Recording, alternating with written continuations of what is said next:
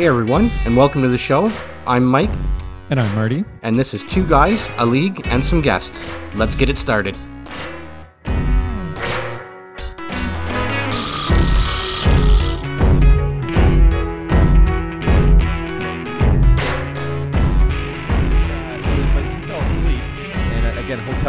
So TV's blaring, not blaring, but like there's no there's no volume, but the light is in, and everyone's trying to sleep. So I'm like, okay, I'm okay as long as London's still awake. But then a second he fell asleep, I felt guilty, so I turned it off and I just stuck to my phone, and I saw that they won. And I, I honestly, I, I- feel like, um, one, I don't know, I don't know if this is gonna come out right. Um, I feel like the fact that Colorado won made is going to make this show is part of the reason why this show is going to be maybe a little bit shorter because I just feel like Colorado was kind of supposed to win this. At the end, when I'm looking back at the series and I'm watching it and I'm thinking about how the feeling and the momentum went throughout that series, as much as Tampa in the late going in the series started to seemingly crawl back and and just sort of even right down to Stamkos's first goal, um, the, or sort of the first goal being Stamkos's in Tampa. Even then, I felt like, nah, I don't care. It's a bit early. Lots of hockey left. This is Colorado. They've got lots of players who are ready to score. Um, this is gonna be fine. Vasilevskiy played amazing. Uh, like really amazing, but then it it just still didn't feel like Colorado was again ever in danger of uh, of not winning the cup that night. Well, I listen, I mean, that last game was, well, I, I think that last game kind of, I don't want to say like defined the whole playoffs for me in regards to, in particular, the Colorado Avalanche, but like, I, I yeah, this is kind of in my write up here, so I guess I'll kind of just jump right into it and and then let you kind of ramble Mhm. off w- with what you wanted to say here too.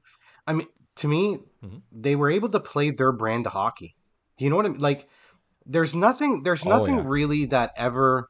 Listen, of course, they had to play maybe in some more defensive uh, uh, hockey in spurts throughout the playoffs, just like any other team really would, Moments. right? But on an overall Yeah. basis, they were really able to kind of play Colorado Avalanche hockey and that really is more of an offensive minded kind of you know wave Yeah. after wave and you know i know i, I I know these terms sound really overused and stuff but it really was like they were coming at you with three sol- i mean that that third line you know you're throwing a guy like uh you know Bur- Oh, yeah. Burakovsky in there in and out uh jt Compher you got alex newhook like i'm sorry like I, I- i'm i'm pre- i'm pretty Yeah, co- well, I'm pretty comfortable with that as a as a third line. So to me, you know, these guys are kind of able to do some some damage that way. And for me, that was the, that was the big thing I took out of the la- the game six. And you know, I, I feel to a certain extent it did it was kind of the, a bit of their mm-hmm. calling card really throughout the whole year. And, and and then the nice thing about it is what you got in Colorado during the regular season, like you didn't get this big difference with them in the playoffs. They really just kind of kept that No. style of hockey going. They they had the horses on the back end. I mean, you know, I I I'm not going to steal any too much thunder from you here, but I mean, Makar, like right. you know, th- this yeah, he he is the thing that's getting me about him, and then I'm gonna let you kind of take it from here. But the thing with with him for me is he's not this like overly imposing defensive like presence, right? But this guy's speed just. Uh, I mean, on several occasions, this guy was able to kind of push a guy to the outside who was trying to kind of come in. I know a few times he was able to get the uh, the poke check going and just kind of put the puck into the corner. Guys trying to force his way in on the goalie, right? But uh, I don't know, man. Like yeah, he he's kind of I don't want to really say redefining anything there. Like I don't want to get too ahead of myself, but yeah, yeah. but th- this is a guy that's completely known for for offense, right? But I'm sorry, like he he really Okay. showed some uh, uh, um, defensive conscience and doing it his way. Like this, is it kind of is it kind of fair that he's the Connor McDavid of defensemen in the NHL? hey, listen, I, I mean, short answer, yes. I mean, you you, you what. I'm what I wanted to say was you got to kind of come at me with with something else. You got to you got to you got to give me something else here if if you're gonna knock me off this Makar thing because. Like I mean, I mean, Marty, Yeah. like this guy is just kind of complete offense, and some. I mean, some of the defensive plays he was able to make, and again, like I say, he's he's kind of doing it his way. Like this isn't a big bruising kind of defenseman. He's not going to be this overly physical kind of guy, but man, oh man, is he ever smart with with the stick and, and just kind of, uh, you know, it, it'll be interesting to see over the next few years here. I mean, is he really thinking the game at, at such a high level this young? Because holy cow, man! Like, I mean, you know, he he was even doing this uh, uh, uh, stick check to uh, McDavid himself when he's trying to kind of come in. Man. So I mean, anyway, just really impressed, really impressed with uh, with Makar. And you know, I don't want to again, like I say, I don't want to take anything away from you there. But the only other uh, thing that I'll really mention quickly is the front office of the Avalanche. Like I mean, from drafting, you know, you can go back to Bowen Byram, you can go back to Makar, to Yeah. making these trades. Uh, you know, throughout the last few years. The one that sticks out to me is a Devon Toews for two second round picks going to the Islanders Yeah. uh, you know, such a big, big piece. Uh, and then, of course, uh, just recently, and it kind of encompasses everything all in one. Because they drafted so well and they draft this Justin Barron defenseman, Montreal's interested in the kid. So now they're able to move both a piece that they drafted, uh, you know, and obviously a pick with it, and acquire Le- uh, Yeah. Who again pretty pretty big piece He was actually fairly productive uh, over the course of the playoffs. And Oh, gosh, so i yeah. mean He's got a so place. i mean uh, you just get you got to give it to Sakic and company here. I mean they they they really did a great job. And of course you're going to need to keep that going right? Because you've got two big contracts coming up in in Makar and MacKinnon. Uh, so listen i mean uh, I, I won't take any more of your thunder here. Congrats to the 2021-2022 stanley cup champions the colorado avalanche do you think they'll have enough pieces to run it back? Because I, I would imagine they're going to lose some. They're going to lose some pieces because they've got a lot of UFAs this year. So I would imagine that they're going to lose some pieces. Do you think they're able to run it back? Like, because it's going to the for as much as their core and their bigger, most important pieces are there. Um, losing that secondary stuff that could really hurt them. Burakovsky, Kadri, Kuemper, even uh, Nichushkin, uh, Murray, Cogliano, Helm. There's there's some big pieces to the puzzle of why they won this year that are question marks now. How do you do that? Can they do that? Well, I mean, from what I'm reading over the you know since the season ended here, of course, there's been a lot of news in and out, coaches and, and the whole nine yards, and some players signing here and there, some trades. Uh, one Yeah. in particular that I want to go over that's just eating at me, eating at me. Anyway, we'll get into that and we'll get into that shortly. Oh, okay. All right. Um, But one one Save one one guy one guy that I am uh, quite interested in, and it certainly sounds like the Avalanche are as well, is Valeri Nichushkin. Uh, kind of a bit of a coming out Yeah. here, second half of the season. Uh, you know, played really well in the playoffs. Uh, played well with uh, um, uh, the top line. Uh, I think there was, you know, Rantanen, MacKinnon. Sometime, yeah. Uh, he spent some time there, and I know that was kind of a revolving door. I mean, Yeah. McK- uh, MacKinnon and Landeskog and Rantanen, I think we're all kind of circling around that first line at one point. Oh, yeah. Um, but I mean, him, uh, I do like Alex Newhook. I, I certainly uh, would think that they want to maybe keep him in the fold. I mean, uh, he's got a, a pretty good pedigree uh, behind him too. So I mean, he could be a trade chip. I I, I would tend to think that they may, want. That's the other Yeah, angle too. yeah. eh? I, I mean, my initial reaction is I, I'd want to keep him, but hey, listen, obviously this organization knows that kid way more than I do, and maybe they say to themselves, hey, listen, we need something right now. Like we need, you know, some more, some more veteran leadership or whatever the case is at that particular point. yeah. Um, but I, My heart tells me they're going to lose Burakovsky and Kadri, but I also wouldn't be surprised if Kadri says, "Actually, I'll take a little bit less and I'll stay and let let's let's run it back." And it- that might be putting a, a little bit more towards Kadri that than most may, most people may- might. And honestly, like even for Kadri to come back and have the same kind of season he had this year, I don't know. Uh, that that'd be difficult, and I think he might even know that. He ended up with 87 points, 28 of those goals, uh, you know, and played very well in the playoffs as well. So.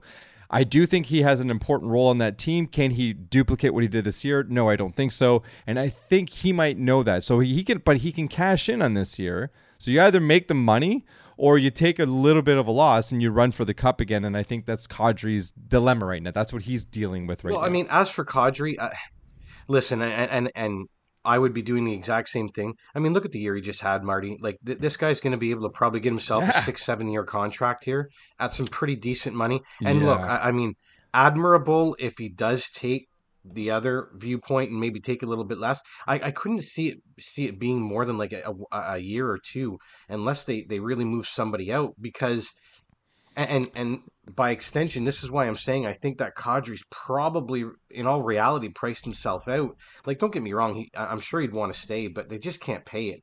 And I I would think No. and unless Colorado has some something else brewing or some other idea, I would think they probably want to bring Kuemper back. More importantly, do you know what I mean? So I yeah, unless they've got another plan for another goalie somewhere, but I yeah, he would be uh he should be on top of and, the and list. I mean, if I'm Kadri, I, listen, it's just the way everything is falling here for him. I mean, contract year, you know, the guy goes out has a great year. Uh, I mean, he's going to make a nice little bit of coin here. So I, I think, I think in this case, if you're Kadri, I mean, and, and you know his age, his age as well. I think it's, I want to say maybe the guy's like 27, 8, 9. Who's this? Uh, no, Kadri. Sorry?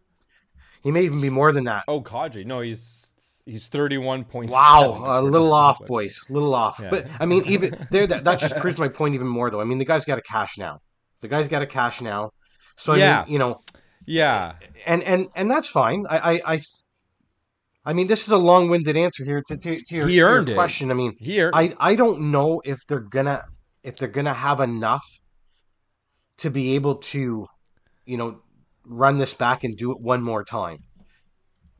You know, ti time will tell. That yeah, so that that is the bigger question, and it depends on what Sakic can kind of weave, right? Because that's that's all this is. It's, it's a way of manipulating whatever the uh, the settings are for for the cap. And right now, um, well, at least sorry, according to Sportsnet's website, um, their cap hit. Hold on a second. Oh, that's color. Yeah, okay. Uh, Should- is it? It was at I think it, it's oh there it is. Um 82.5 million projected total cap. Okay, so they've got 56 million tied up, so 68%. So they've got room. Uh, so the cap space is about 25 and a half million. Now, 25 and a half million, but they've got to sign, you know, Burakovsky, Kadri, Kuemper, Mason, Nichushkin, uh, Lettinen, Murray, Abel, Kubel, Bowers, Cogliano, 10, 11, 12, 13, 14, 15, 16, 17, 18, 19, 20, 21, 22, 23, 24, 25, 26, 27, 28. A mixture of RFAs and UFAs. They got 28 of them. That's a lot of people to have to And, sign. and the best part of uh, it's like half of their team, or it's more And than the half of their team. Sorry, and the best part about it is, is the two most important names aren't even on that list in MacKinnon and Makar.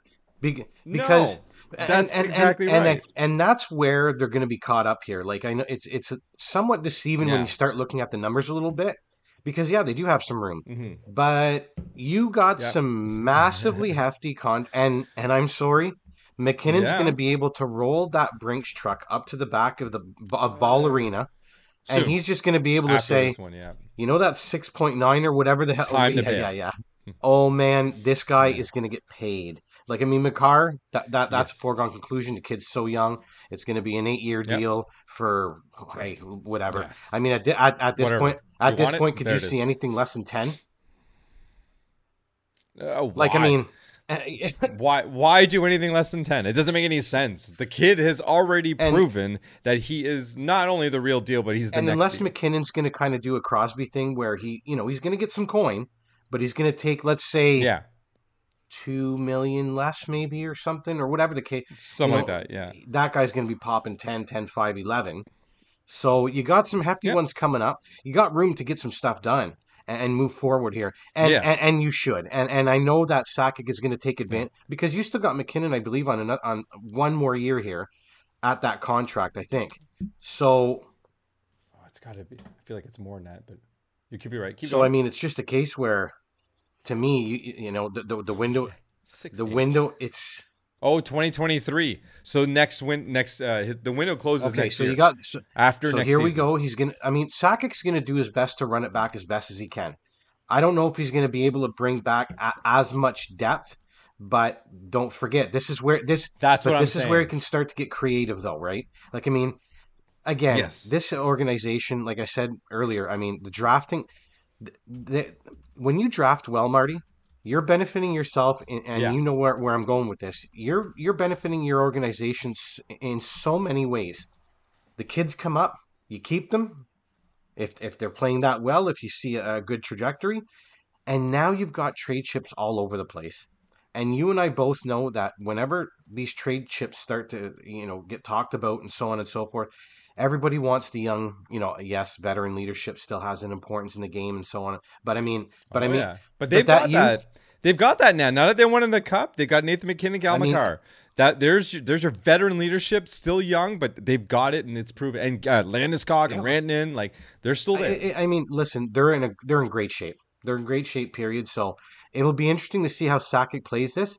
Uh, just about everything the guy touches has turned to gold here over over the last little while. So we'll Yeah. see how uh, you know now now he's the hunted though. You know what I mean? So I mean, you're you're not going to be getting any help here from anybody, right? So That's right. it- it- Good it- point. That's I mean, it'll be point. tough, but hey, I mean, look what he's built up to this point, and you know, and he's doing it in, in different ways. Like I said, the trade market, you know, of course, the deadline acquisitions, uh, you know, drafting. So he, he's he's got a, a good beat on, on a lot of different areas of his organization, as as well he should. And I, I don't. Mhm. I don't. I I don't see the Avalanche, uh, you know, falling off the uh, the ledge here too too far. I mean, I really think this is going to be a team that'll go deep I- again, provided that some of the more important pieces come back, like you probably want at least a Kuemper in net or somebody that's to that equivalent. You know, somebody who's going to be able to keep the puck out and you know help you win those hockey games. I mean, they got enough offense, so you just need a, again an, an average goaltender that's going to be able to you know hold the fort for you, and whenever things get a little dicey, can make a big save or two and just kind of give you a chance to get your feet under you a little bit. So we'll see how it It would seem Colorado is actually a little heavy in the prospects area, and they've tipped it. They dipped into it obviously a little bit this year with um, Bowen and Newhook, but after that it gets. It, it's still good. Like they went out and got Barron, right? So they've got defense. falls off a little bit because they've been they've been Defen- picking late in the first round here for a couple of years Yeah. now. So but there's the, the the prospects they have are still producing pretty nicely and it seems as though they might be able to get inserted every once in a while but what, what i was going to say is that they're they're kind of heavy d wise mm-hmm. so i don't know i don't know what that means for them going forward because their secret i would say that their secret weapon this year was depth not of d but depth of forwards. Um, and i think to be able to recreate that now to, to suggest what they had this year part of that is actually the fact that they brought up some some younger kids. The other half of that is they've got some people who were paid a reasonable amount to overachieve we'll Yes. say. Um, uh, and, you know to bank on that every year that's not necessarily a good formula. Um, not to say that like let's say Kadri doesn't have this kind of season he has one that's more familiar to uh, his former Leaf fans. Uh, same with Burakovsky kind of in the same flavor you know 60 point kind of guy. There's a couple of players that let's say they sort of have a they don't overachieve they just they they do respectably does Colorado still come out of this a Stanley Cup champion? That's where I'm like, eh, I'm not so sure because not having the the A1 goalie, they had a good goalie that gave them a chance to win, but they had overachievers, and I think that was part of the secret weapon this year. I could be wrong. Uh, maybe part of that overachieving has to do with the the coaching structure, and that it'll always be there, which is great. Um, but I do, f- I, I feel that's reaching a little bit. I do think that this actually this year has a lot more to do with uh, some players doing a little bit better than expected, and going forward, that's not a that's not a formula to for a dynasty. That's a formula to win a cup. Um, that's great, but you don't really know that until you get sort of get halfway through the season. and like, oh, hey, look, these players are going to overachieve. Yay! well, I mean, the, the the nice thing about it is you've got you got Makar, you got uh, Girard, you got Toews, and you got uh, Bowen Byram. Yeah. So they're all locked up for at least a couple of years here. Uh, I believe Erik Johnson's. Um, oh, sorry, Byram. I believe has his uh, uh, contract coming up. I th- is it this summer? I think it's. I think it might be this summer. I'm not 100 percent sure. It's either yeah. I think it's this summer. Okay. But either way, I mean, th- I don't have Byram. Oh, there it is. but either way, I, I, I mean, they're they're kind of top fours locked in. So now it's just a matter of kind of bringing in that fifth and sixth. So I- again, I, I'm I'm pretty much in the same realm as you. It- it could be tough because of some of this depth that you're going to be, you know, that's basically going to be poached from you. But we'll, Yeah. we'll, we'll see what. I mean, again, it's because of uh, of that drafting right. He's got some pieces that he can start to play around with a little bit here. So it it, it really depends on how Sakic really views the organization, who he's got in the organization now, what he wants to do. Like is you know, and, and I'd have to assume that you know, he I, when I say put put all of his chips in, I, like he's going to go for it again here. I mean, how can you not with MacKinnon on that contract, right? Like you get like you Oh, got to yeah. do it. So it's just a matter of Yeah. How can he maybe manipulate this a little bit. I mean, he's been able to to, to get some great uh, uh, player acquisitions over the past couple of years. So you know, uh, trend is that he'll be able to make it happen, and we'll see how this plays out here over the summer for him. So, uh, in the concept of 25 million left to play with and what he's got to sign, his unrestricted free agents could be gobbled up. And then that leaves him with one extra spot um, in terms of, I guess, the top ones that are available. Um, and then after that, he would lose quite a significant amount of players. So I'm not really sure what the plan is here because 25 million goes pretty fast, and Burakovsky is at four nine. You know what? Yeah, he's gonna. Unfortunately, he's gonna get a, a better offer somewhere else. Um, if for nothing, if for no other reason, is for the contract of Kevin Fiala, who now is in uh, L.A. for seven years at, I believe it was seven eight, something like that. So that because because he's kind of in that same realm, but I would su- I would suggest that Kevin Fiala might has uh, has maybe earned a little more, but Burakovsky has his place. So four nine, and he's got seven eight. At the very least, Burakovsky is probably going to be asking for somewhere around five and a half and Probably. six, and right there that means you can't get him. Same thing with Kadri. Like Kadri now at four or five, forget it. You're not going to get him at four or five. He's going to be getting seven um, and probably asking a little bit more to land somewhere in the area as Kevin Fiala.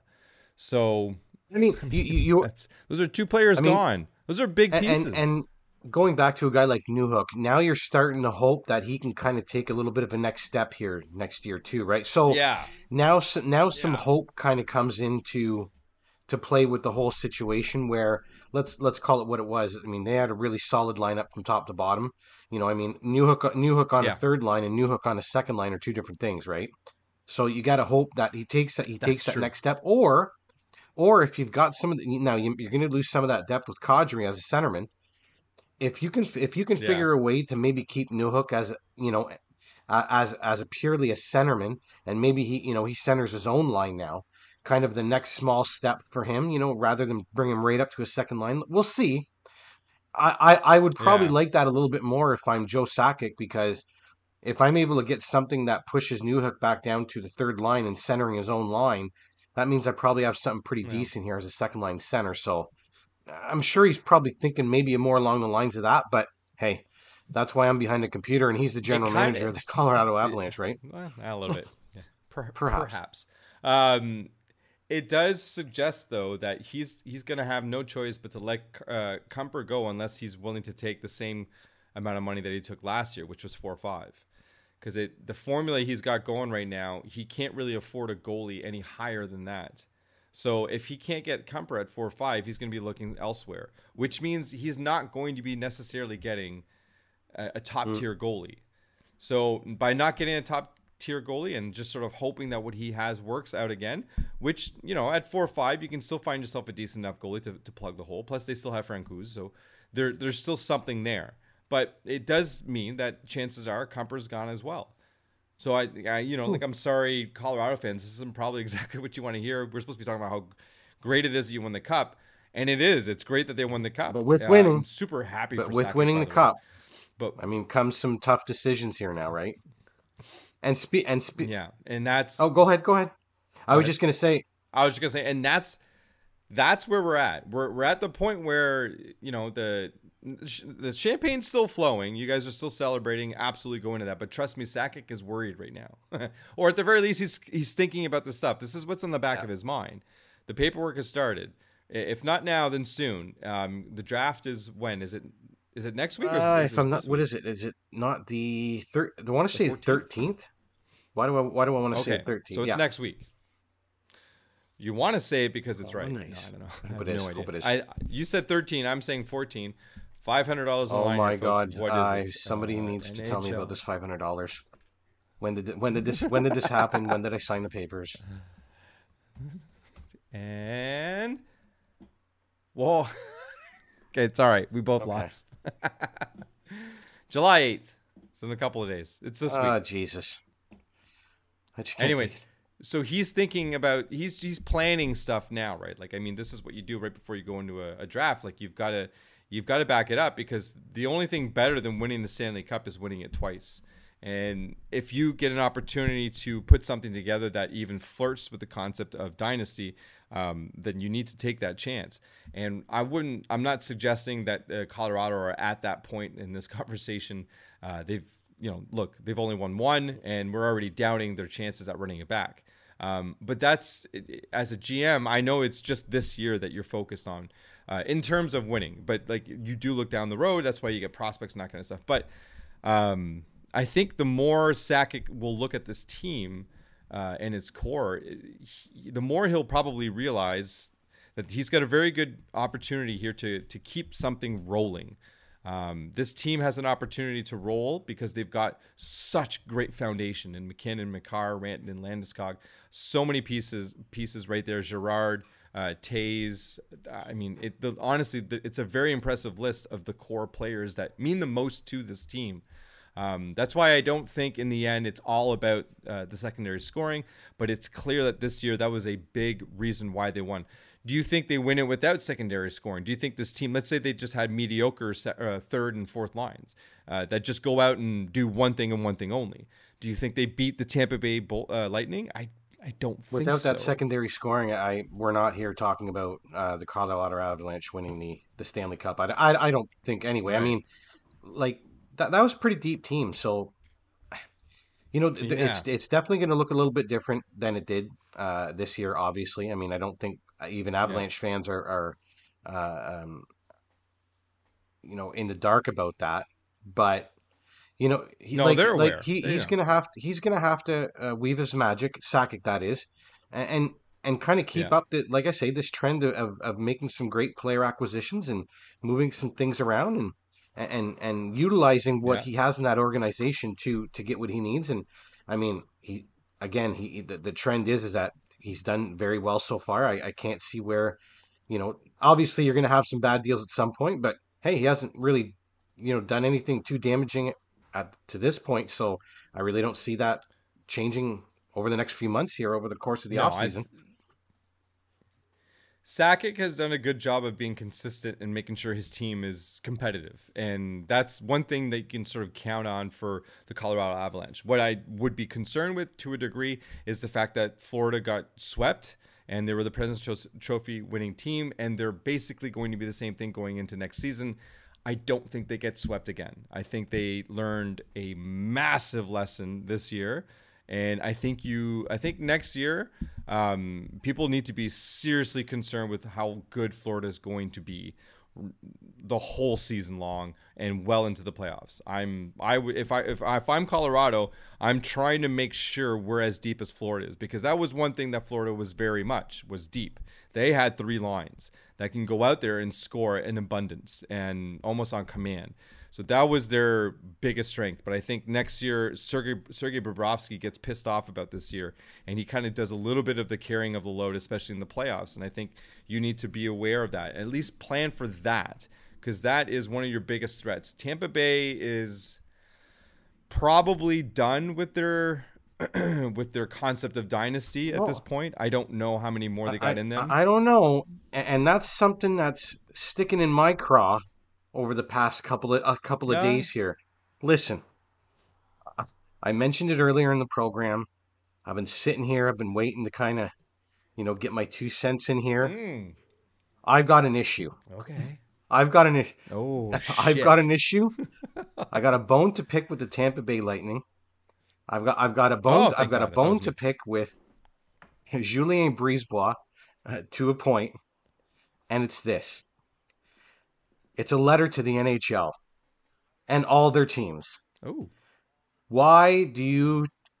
NHL clubs want to continue helping out the Tampa Bay Lightning? because whenever I see Ryan Ah. McDonagh go to the Nashville Predators with four years left on that contract Ah, at $6.7 million, I'm sitting there saying to myself, why are you guys helping out the Tampa Bay Lightning, man? Like, obviously, they I- just I signed. Paul to Nick Paul to a pretty sweet deal, under four million, seven years. Okay, so that's Yeah. taken care of. Now you got a, a kind of a second or a third line guy that's going to be around for a while. The money that they just Yeah. money that they just unloaded in McDonagh, now they're going to be able to put some of that to an Ondrej Palat, uh, or a I believe it was Jan Rutta is another guy that they're looking at keeping. I'm just like okay. I'm like, stop it, just stop it. Like, just stop it, just everybody. don't start it. Don't even why? start. Why would you start? I, I and and I'm talking to a buddy at work today about it. I understand Ryan McDonagh, good good locker room guy, good defenseman, good solid D guy. Okay. Nashville. Ryan McDonagh is not the piece that is going to get you to the Stanley Cup. So I don't know where this is going with Nashville and Ryan McDonagh. I I, I, get he's a great guy. He's he's got some serviceable years left in him. I don't think he has four serviceable years left in him, but that's just me. Like I think he got another couple Yeah. good years you can get out of this guy. I just in my head I'm like, sorry, I didn't really have Nashville in like a top five or a top six or a top seven in the league. And oh my God, Ryan McDonagh just pushed us over the edge. I'm I I Nah. So- so listen, I, I, it, it's it. Good on you, Julien Brisebois, and good on you, the Tampa Bay Lightning, for being able to do this. I don't know how you sucker Yeah. teams into getting this done. And on top of it all, and on top of it all, Brisebois had to go to McDonagh to waive his no trade clause. So, oh, so right. like, I'm, I'm just like, Mc, McDonagh's probably like, "Are you sure about this? I'm this?" just like, I, I, I'll wait. I'm like- I'm like, either Julien Brisebois is the nicest goddamn general manager on the face of the earth, and all these players want to do something for. I'm, I just like, so Tampa gets out of Yeah. almost seven million dollars. A- anyway, I'm just like, hey, listen, good on them. Obviously, they know what they're doing down there, and they know how to run an organization. But yeah, that's my small little comedic. Nashville. Oh, not oh, Nashville. no, Tampa. sorry, Tampa. okay. I'm like, they know what they're doing down there. Obviously, being able to unload that Yeah. contract, I still don't understand. But anyway, good on them. Whatever. But that's my bone to pick. My comedic bone to pick with the Tampa Bay Lightning. So there you go. You're not Oh, wrong. man. Man. That's the thing. I'm just like, what do you teams guys- shouldn't be trying. I couldn't believe it. I couldn't believe it when I saw it pop up on my phone. McDonagh to Nashville. I'm like, okay, why on two fronts? I'm like, why are you taking this player Why and helping out? and-? I like that. why are you taking this player? Should be a shirt. Why on two fronts? You know what? I'll get it done. I'll get it done this summer. It's happening. I, I just uh, anyway. You know what? Rant over. Rant over. I'm good. Marty, Oh, why don't you go ahead and start letting us know about some of the things that have happened in the league over the last little while? So uh, that's the great thing about hockey is that uh, there's no we, we care as much about the uh, the play on the ice as we do about the stuff off Yep. the Oh, ice. so um, Brock Boeser, good for him. What a rough year he had uh, off the Yeah. ice specifically. Um, so this is actually nice to see. But more importantly, the Canucks big piece. I do think Boeser um, he didn't have a bad year, but I think he was obviously a little distracted, which means even something even better next year because some of those distractions won't be there. So kudos to him, kudos to the Canucks. I do think the Canucks are actually they've made a few really good moves. I think they're on the right course. So I like that signing a lot. Uh, Nick, the, you mentioned that Nick Paul seven years with Tampa at three point one What a contract, bud! Which oh is my god! such a smart. Oh my, what a this is such a beautiful contract. It oozes success for Tampa. Like it, it's it's such a great piece to have for the next seven years with so much potential. Like Nick Paul could easily have a cadre year. I could see that. I'm like, listen, 87 points. That's not necessarily what I mean. I mean Nick Paul could overachieve. Yes. And he could overachieve twice in seven years, if not three times. Like I, he's a very good player. It bothered me that Ottawa got rid of him as if like it, he didn't, he wasn't a good fit in Ottawa. He was a great fit in Ottawa. It made a lot of sense to keep him, but whatever. Good for Nick Paul cashing in. In a sense because 3.15 i think in about two years maybe even next year he might regret that a little bit but definitely on the back end of the seven it'll make sense and and then even he'll be like oh shit sorry i'm taking so much money but anyway I could easily see the guy at like four, four point five type of deal. You know what I mean? But but I- but again, I mean, to yeah. stay with Tampa Bay But- and that organization locked locked in for seven years too. Oh, that's a no. That's a no brainer So- for him. Like that's fucking hilarious. But again, like three point one five in seven years is well. It sorry, is it? I don't know. I don't know if it's necessarily um, a, a given that it's a steal. Um, but I would say be, mostly because of his performance within the playoffs. This performance in the playoffs was actually one of how do I say this? Um, he didn't necessarily overachieve in the playoffs, but he definitely had things rolling in the playoffs, and he was looking great. And I think that's actually where he was able to sort of finagle a, a decent sized contract at seven years. But I think the 3.15 actually comes more from the side of management where they're like, all right, listen, if you want the seven years, we like what we saw. We don't mind giving you seven years, but you're going to take less than market value in a sense. And I, I don't know, is is Nick Paul really worth less than 3.15? Meh, no, I think 3.15 actually makes a lot of sense. Is he worth more than 3.15? Uh, no, I think we'll get there. I think he will get there. Um, but to suggest that right now, no, we're actually we're actually just gonna we're, we're gonna assume that Nick Paul is right where he needs to be for now. But in a couple of years, I think we're definitely gonna see him um, warranting a little bit more than 3.15. But for sure, he uh you know he's making less than that coming into this year making 3.15 he's happy i mean it's it's millions of dollars how could you be upset nick paul Yeah, we're we're we're a little we're a little disappointed that uh I mean at, at the fact he probably could have got more, but I understand where he's coming from. Like I mean, you know, Yeah. if Brisebois comes to you and he says, "Okay, listen, seven at three point one five, I mean, just just the seven years locked in, right, is kind of a you see, you're sitting Yeah. there saying, "Okay, maybe." like, don't you agree you don't you feel like the 7 and the 3.15 is a good split of like for nick for for nick paul to say probably all right listen i want to be here i want long term seven years and then for management to say if you're going to be here long term you're going to get 3.15 which might be less than what you think you're deserving now or next year but we're taking a risk with you at seven Yeah. years so give and take yeah, be, so i think the seven is on the player and the 3.15 is on the management It, it- yeah, I, I would have to agree totally with that that statement. I mean, it's a case where both of them came together, and that would listen. Whether the player, I mean, it could have really went both ways. I suppose. Oh, I, I don't know if the team would have wanted to necessarily lock in for seven years. So I would say that was probably pushing from the player side, and like you're saying, I could be an agent No. move. That could be an agent Yeah, move. yeah. An agent stepping in and say, listen, five's no good. We're doing yeah, seven. yeah, I, I agree with your statement wholeheartedly, and you know, uh, kind of Tampa Bay coming back and saying, yeah, no problem, we can give you the term, but this is what we're paying you per year. So give and Yeah, give and take exactly. in both cases. But you know what? It, it really is a good move for both uh, uh, parties. Oh, At- yeah. if one hundred percent at the particular moment.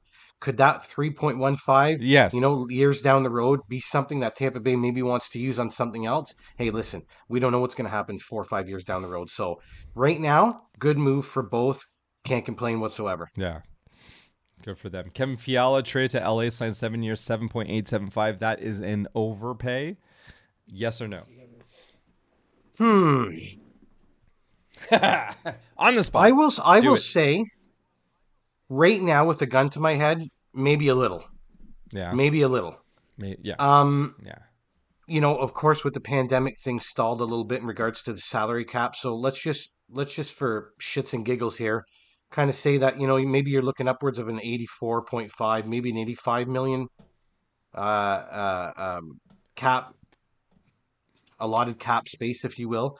Uh, maybe even- maybe Yeah, even higher if it wasn't for the pandemic. So, you know, I, I I could see I could see it being about three or four years down the road, but this being a, a pretty good deal. I mean, at the end of the day, you know, they got this. You know, looking if you if you kind of push to the end of the contract and six seven years down the road, and you know how those salaries kind of inflate almost on a yearly basis here. having a guy at under eight Yeah. million. So I got you know yeah, who's got the potential to score you 30 goals? I, I'm sure you and I are both going on his production this year. So if you're if this Well, if yes, this guy can yeah. keep within five to seven points, either greater or even if he has a little bit of a bad year, if he can stay within ten points of, I mean, he hit what there this I, I think game? yeah, I mean he was what 83, 84 points I think this year. So uh, Close, 85 and 82, 33 of those goals. That's the first time he went above a point So I mean, if this guy can give me, you know what, even as low as 75, 73, 74 type of deal. Yeah, If yeah. he can give me that on a consistent basis throughout this contract, and and I'll and I'll Yeah, e- I'll, I'll even sense. give him falling off a little bit more than that towards the year six and seven. It's a pretty good contract. I mean, if you're going to get a guy that's going to get you 75 to 80 points per year, and he's getting you uh, that at under eight million in this in in today's NHL, yes, that's a pretty good deal. Yeah. Also, th- remembering where um, Los Angeles is in their rebuild and understanding what that team is and what they may or may not need. Um, having Kevin Fiala just makes a lot of sense. Having him locked in for a long time makes a lot of sense. The money might be a bit of an overpay now, but uh, LA was in the playoffs this year. And is LA maybe a little bit more dangerous dangerous with Kevin Fiala going into the playoffs? Well, maybe not the Kevin Fiala of this year's playoff series, um, but he has proven that he can put up numbers when he needs to. He had a season with uh, Minnesota where he was at a point a game, so he can do it. Maybe just didn't happen to do it this year. That's fine. But when you've got Alex uh, Iafallo, uh, Kopitar, who's still playing well, Kemp, uh, and Danault, who's always finding a way to make sure his team finds a way to the playoffs. Trevor Moore, eh. But anyways, that's where you insert somebody like Kevin Fiala. It makes your second line that much better, or possibly your first. And then even still, your second line's better. It's benefiting. It's benefiting from the fact that there's a, a trickle down effect. Well, I, So you've got from Los Angeles that you've got a justification for it. Is all I'm Oh, absolutely, and and I'll piggyback right onto that. I mean, if you're the Los Angeles Kings, the way this all played out, I'm sorry, you got to be thrilled about that. I mean, I mean, Yeah. Minnesota knows. Okay, everybody and their dog. Now, certain teams just didn't have the room for this player, or didn't want this player, weren't interested. There's Yeah. lots of different scenarios, but every team in the league had a chance at this guy because they knew Minnesota couldn't sign him. So this guy was this guy Yeah. was out, so he was available. You aren't playing that guessing game. Los Angeles needs scoring, like they need scoring. They, they, That's it. so you went out and got what you needed. There, there Yeah. were other teams that could have got into this here as well. So I mean, for for Los Angeles to kind of come in there, give up what they gave up. I think they gave up a first rounder and like a, a decent prospect. For them to get in there, Okay. get that player. I mean, again, Marty, you're talking. Yes, it's only one year that he that he busted out the, the point per game, but Yeah. he's coming off a point per game. So you saw the way he played with skilled players, and Yeah. and you're still doing this at under eight million. Like I, I don't know, man. True. It- From from It's from. LA's point of view, I'm starting to think that this is one hell of a good move. Because uh, I, th- I, I, so long as he comes out and shows, like, listen, he doesn't need to score at a point a he- game. I do think he needs to score 30 goals. Yeah, though. like I I mean, this guy cannot go from what he was to now sixty points. If we're talking about seven point eight, almost eight million for a sixty point player, Yeah. that's a problem. That's a problem. ooh, coaches are gonna get So, fired. so if this kid can keep this seventy five and up, I I, I mm. think Los Angeles has to be happy with that. I mean, yeah, I think so. it- just at the dollar the dollar figure alone because with the, with everything loosening up now with the pandemic and and and that I would have to assume that you'll start Yeah. to see this increase here a little bit over the next few years and you know th- does Probably. that it, does that contract just start to look good all on its own do you know what I mean just with time better and better. Yeah, So- that's true. eh? so we'll see how this plays out but I mean today uh, with this signing in the present moment it's it's a it's a good signing for LA for sure It's a fair. We'll we'll, we'll call it a we'll call it a fair. move. absolutely absolutely Um. So, do you think Rick Bowness signing with the Jets make any makes any sense? Well, I like it. I, I like the the fact that they got him after they didn't get who they really wanted, and we all knew who that was. They Yeah. wanted to bring Trotz home. Yeah. Try Um, And it's kind of funny. The first thing that I thought of whenever I said Bowness to, whenever I read Bowness to the Jets. Now I don't, I, I didn't read up into how many years he signed for. I would imagine it's multiple years. it's three. But the first thing that came, I'll the check. first thing that came to mind when I saw his name linked with the Jets is he is very much an older coach. Okay. Yes. I have to wonder if he now. I don't think there's necessarily been a discussion with Rick in regards to, hey, Rick, come on in here. We're really going after Barry. We're going to wait for Barry. But you see where I'm going with this. Uh, easy to easy to Yeah. kind of say thanks a lot, Rick. We, we appreciate it. We're going to bring Barry in now when he's ready. Let's say next year or whatever the case is, right? Because you and I both know that's that's it was almost Winnipeg's biggest bit of business. They they wanted they wanted Yeah. to bring him home the whole nine yards. I know there was other teams that were interested in him. Maybe he wasn't even interested in Winnipeg, but I I will say that that was the biggest target, player or otherwise, for the Winnipeg Jets. They didn't get him, so I think you get a pretty decent soft landing spot with Bowness. Uh, I think you know obviously the guy can coach. He can coach deep into the playoffs. Brings the Stars to the Cup final a couple of years ago. So I mean, the guy isn't a dinosaur. You know what I mean? Like he, he knows how the game's played. He, No. he knows how to get the, the most out of his teams, and I think he will with the Jets. Um, I think what he did with Dallas is exactly what we should expect with Winnipeg. I do think there's success there. I do think there's uh, room for growth. I do think there's room for overachieving. Is there a cup? mm, I think Winnipeg needs to do a couple more things before they get there. I don't think Rick Bowness is going to just deli- hand deliver them a cup. Um, and I, I know Pierre Luc Dubois has already talked about uh, testing for agency, even though he's got two years left on his contract. Um, it, you know, Winnipeg still has issues they need to to figure out. But I think this is still a step in the right direction. It is the, the contract is two years. okay. Does that lend itself to what you just talked about, where Trotsky might come in after two years? Potentially, maybe that's the conversation that was had because so Trotz still has one more year where he gets paid. I think so. Yeah. So then in the second year, yeah. So in the second year, Trotz just maybe prepares himself, and then uh, when uh, Rick is done with his contract, it, in slots Barry Trotz. Maybe that's the overall plan. So good thing. I mean, I certainly don't want to slate Bowness. It's just I, I I was kind of actually I No, was no, kind of surprised actually whenever his name came up because I really thought when he stepped down from Dallas that Yeah. that was kind of it. I, I I could see him maybe continuing on for a few more years as an assistant, but as a as a head coach, Yeah. I thought that was kind of it for him. But hey, listen, uh, you know, it, it, the writing is on the wall here. Trotz was the man. He basically said Yeah. to everybody, "Sorry, going to take a year." And you know what? Now that you mention it, I mean, with him being still paid a year uh, with the Islanders, it, Yeah. it, it it actually kind of makes a little bit of sense where the guy kind of takes a bit of a breather here. Been coaching for a number of Sure. years, probably sees himself wanting to coach. So you know what? Let those juices kind of fester for a little bit. You got the year Yeah. off, spend some time with family. I believe uh, one of his uh, his kids is uh, special needs. Uh, so I know that I so Oh, I, okay. I do believe he, of course spending more time uh, uh, with his kids is is I mean anybody would want to do that if you're a father mother. So um, you know, is it is it a case that, that that's what will happen? I don't know. I'm probably out in left field. It's just the first thing I thought Well, about, and it Listen, just kind of you had to can do. suggest that you're. well, it just had to do with Bowness, right? I just didn't see him being a head coach again. Now, again, uh, he's going to do it. He's going to do a left great field, job. that one felt a little left field. Like he's going to do a great when, job. When I saw him too, I thought the same thing. He is going to do a great job. He's done a great job wherever he's gone. I don't think that's necessarily the point, but I do. This does feel a little bit like um, a placeholder. Yeah. And like, there's, eh, you know, Rick may be aware of this or not. I don't think he cares. Two years making some money. Uh, there is a good team there.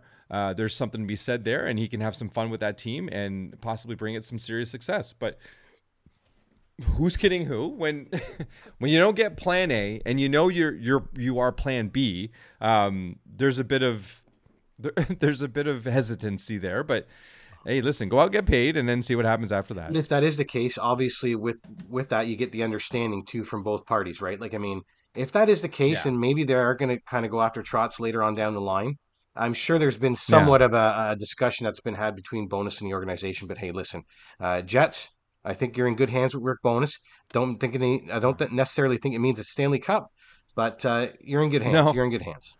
yeah Uh, the only other one I really wanted to mention, I I know I put down Craig MacTavish signs with the Blues as assistant, but I mean, whatever. Hey. Good for Craig MacTavish. There you go. Uh, but Jim Montgomery signing with Boston.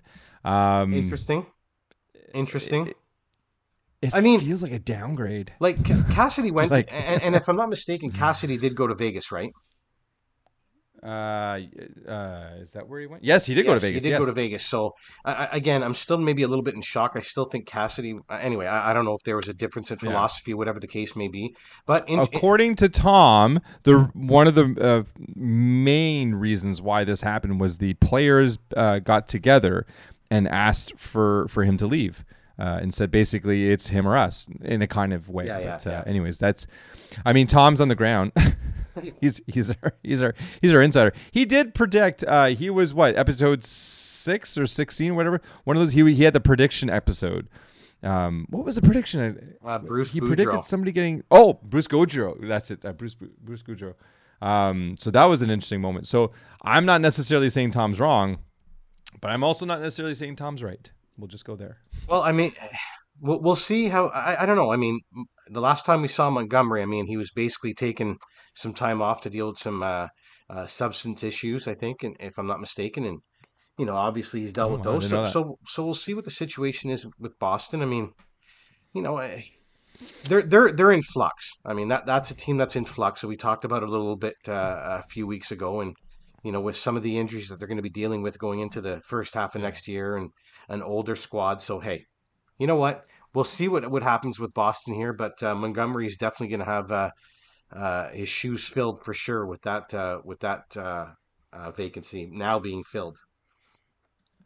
I'm yeah. I if I if I were a um, diehard Bruins fan because I am a, a Bruins fan. I don't know that I, I don't think I'm. A, I would say I'm a diehard fan, but um, he he he doesn't ju- similar to uh, to to Rick Bowness as a placeholder.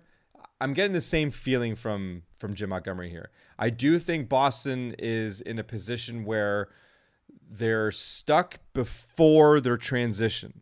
They they don't know really what they're going to do this year because there is there's potential and there's enough potential and enough contracts um, for them to do something. But unfortunately, there's injuries that are definitely in the way and retirement.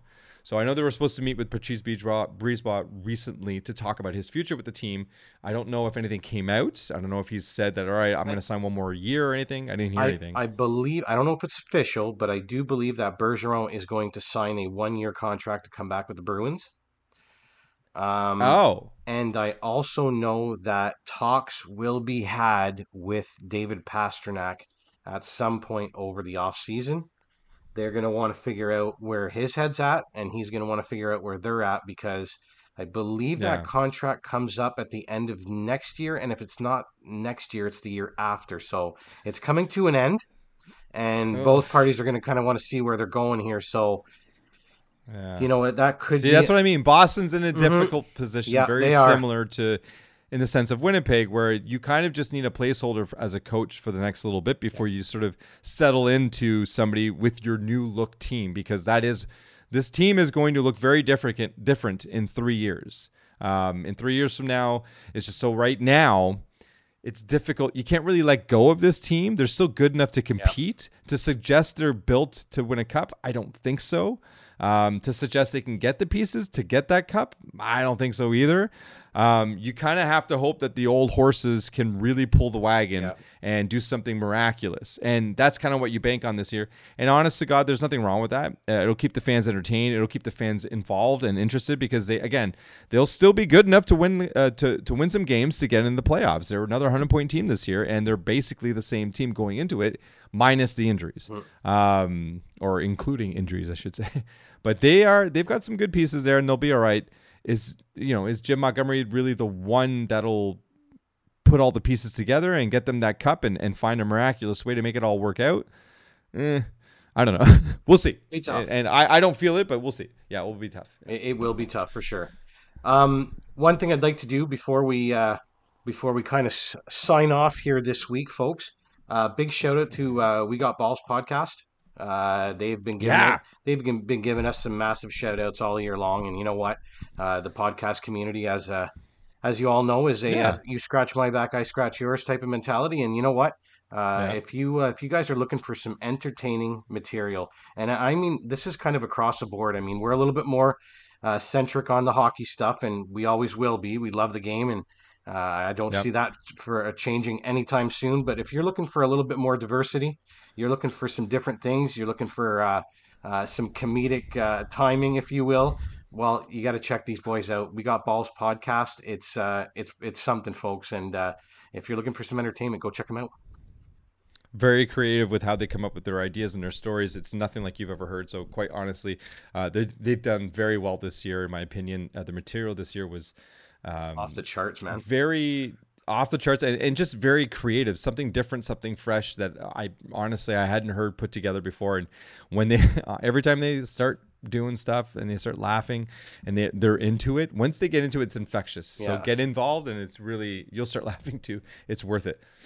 Um so yeah so i think that's that's basically i mean there's obviously there's no beauties and the beast. I do think we're going to do a bit of a beauties and beast next week though which is our official last week um, we've got some special guests there, and I'm thinking about pulling, uh, you know, uh, at least one beauty and one beast out of everybody. Um, but we'll, uh, I don't want to give too much away of what next week will be. Just know that next week will be a very special finale, uh, the ending of our first season, um, and it'll be, uh, It'll be a big it'll one. be weird.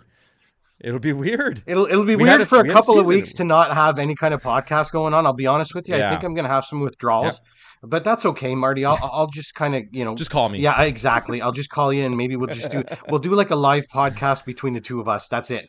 That's we call that a phone call now, Mike. but yeah, it it'll it'll be very uh, surreal to sort of um, finish the first season of our podcast because honestly, I didn't. It's not that I had any intentions of um, of of of anything really for this podcast, but it, I feel like this year um, kind of uh, my expectations were exceeded. Uh, this was so much fun and it was um, a learning experience all the way through.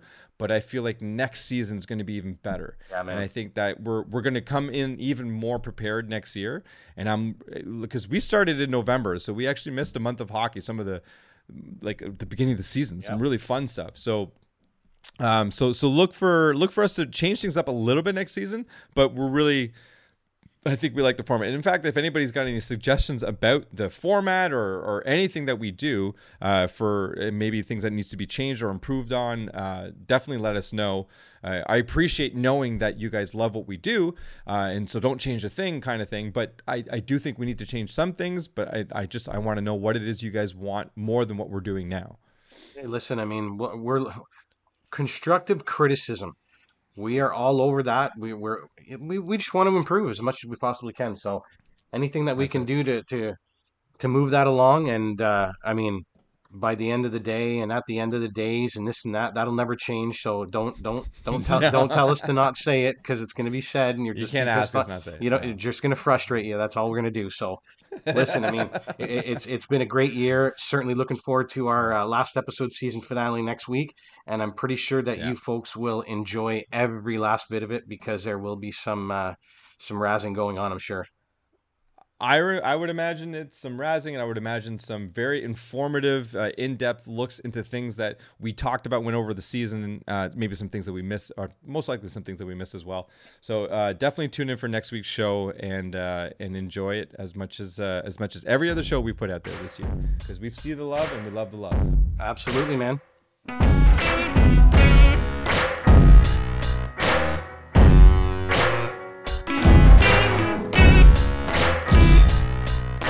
Thanks to everyone out there for listening. If you're interested in reaching out to us, you can email us at two guys, a league, and some guests at gmail.com. You can find our latest episodes at anchor.fm slash tugalag, or you can follow us on Twitter where you can find all of our info. Our handle is at Tugalag, that's the number two, followed by G A L A G. Don't forget to like, follow, and share. Thanks for listening, and until next time.